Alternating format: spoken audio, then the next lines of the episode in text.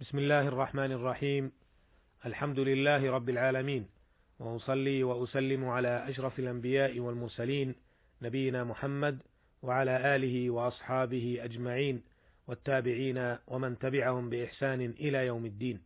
أما بعد، أيها المستمعون الكرام، السلام عليكم ورحمة الله وبركاته. تحدثنا في الحلقة السابقة عما رواه الشيخان عن جابر رضي الله عنه أن رسول الله صلى الله عليه وسلم قال لمعاذ بن جبل رضي الله عنه: فلولا صليت بسبح اسم ربك الأعلى والشمس وضحاها والليل إذا يغشى، فإنه يصلي وراءك الكبير والضعيف وذو الحاجة. وعما رواه الشيخان عن أنس بن مالك رضي الله عنه أن النبي صلى الله عليه وسلم وأبا بكر وعمر رضي الله عنهما كانوا يفتتحون الصلاة بالحمد لله رب العالمين. وفي رواية: صليت مع أبي بكر وعمر وعثمان رضي الله عنهم فلم أسمع أحدا منهم يقرأ بسم الله الرحمن الرحيم. وعرفنا ما في هذين الحديثين الجليل من الجليلين من فوائد ودروس تهم كل مسلم ومسلمة في عباداتهما. وفي هذه الحلقة نتحدث عما رواه الشيخان عن محمد بن سيرين عن أبي هريرة رضي الله عنه أنه قال: صلى بنا رسول الله صلى الله عليه وسلم إحدى صلاتي العشي. قال ابن سيرين: وسماها أبو هريرة رضي الله عنه، ولكن نسيت أنا. قال: فصلى بنا ركعتين ثم سلم، فقام إلى خشبة معروضة في المسجد، فاتكأ عليها كأنه غضبان، ووضع يده اليمنى على اليسرى، وشبك بين أصابعه، وخرجت السرعان من أبواب المسجد، فقالوا: أقصرت الصلاة. وفي القوم أبو بكر وعمر فهابا أن يكلماه. وفي القوم رجل في يده طول يقال له ذو اليدين، فقال: يا رسول الله، أنسيت أم قصرت الصلاة؟ فقال: لم أنسى ولم تقصر. فقال: أكما يقول ذو اليدين؟ قالوا: نعم. فتقدم فصلى ما ترك ثم سلم، ثم كبر وسجد مثل سجوده أو أطول، ثم رفع رأسه فكبر، ثم كبر وسجد ثم كبر وسجد مثل سجوده أو أطول، ثم رفع رأسه وكبر، فربما سألوه، ثم سلم. قال: فنبئت أن عمران بن حسين قال: ثم سلم. العشي ما بين زوال الشمس إلى غروبها. وروى البخاري ومسلم رحمهم الله عن عبد الله بن بحينة، وكان من أصحاب النبي صلى الله عليه وسلم، أن النبي صلى الله عليه وسلم صلى بهم الظهر، فقام في الركعتين الأوليين ولم يجلس، فقام الناس معه حتى إذا قضى الصلاة وانتظر الناس تسليمه كبر وهو جالس، فسجد سجدتين قبل أن يسلم ثم سلم. هذان حديثان مهمان يتعلقان بتفاعل الطبيعة البشرية مع العبادات، فيعالجان ما يظن أنه يناقض هذه الطبيعة، ولذا نقف معهما الوقفات الآتية. الوقفة الأولى: جاء في حديث أبي هريرة رضي الله عنه إحدى صلاتي العشي.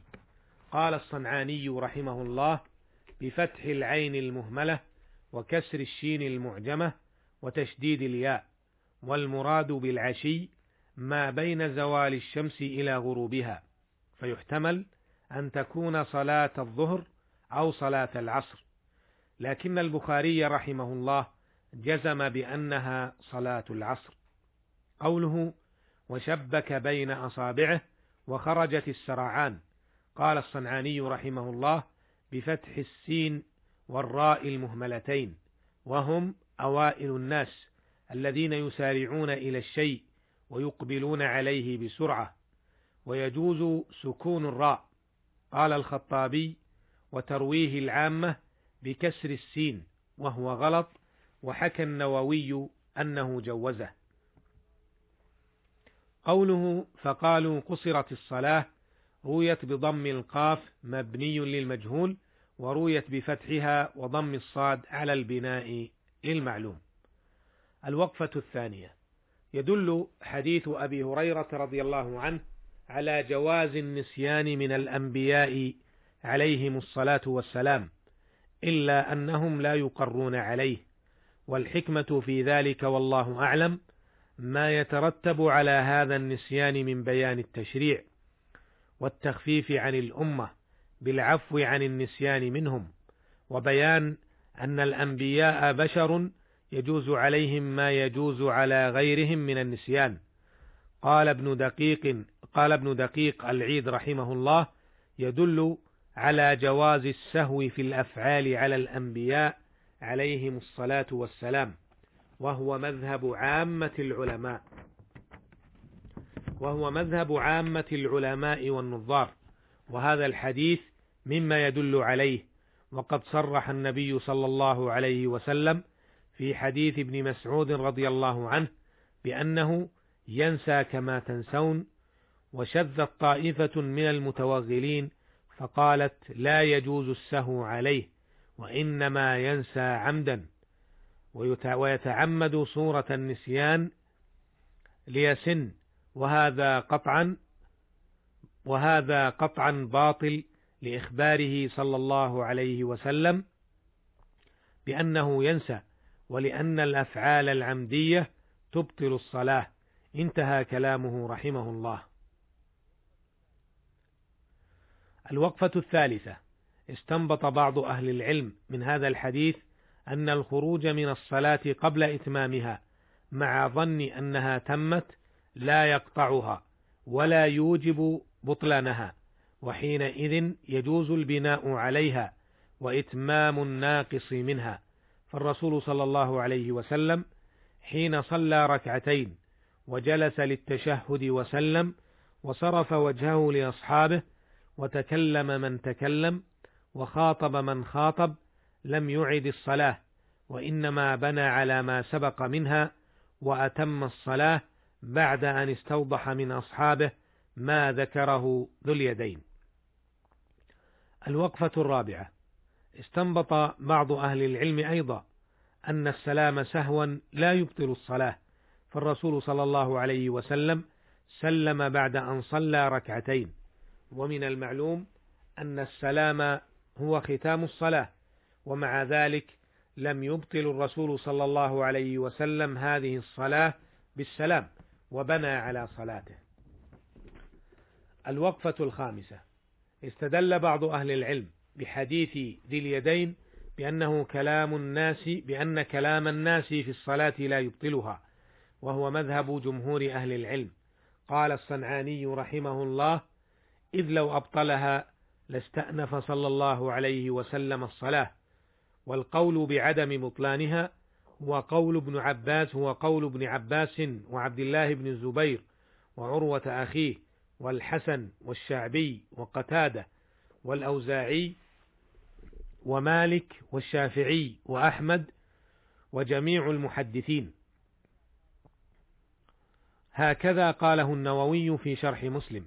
والدليل تكلمه صلى الله عليه وسلم، فإنه تكلم ظنا من أنه قد خرج، وتكلم أصحابه معه، ثم أتمها بعد كلامه وكلامهم، ولم يعدها ولا أمر أصحابه بإعادتها.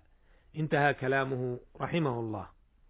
الوقفة السادسة: استنبط بعض أهل العلم من حديث ذي اليدين أيضا أن الحركة التي من غير جنس الصلاة لا تبطل الصلاة ولو كثرت، إذا وقعت من الناس أو الجاهل.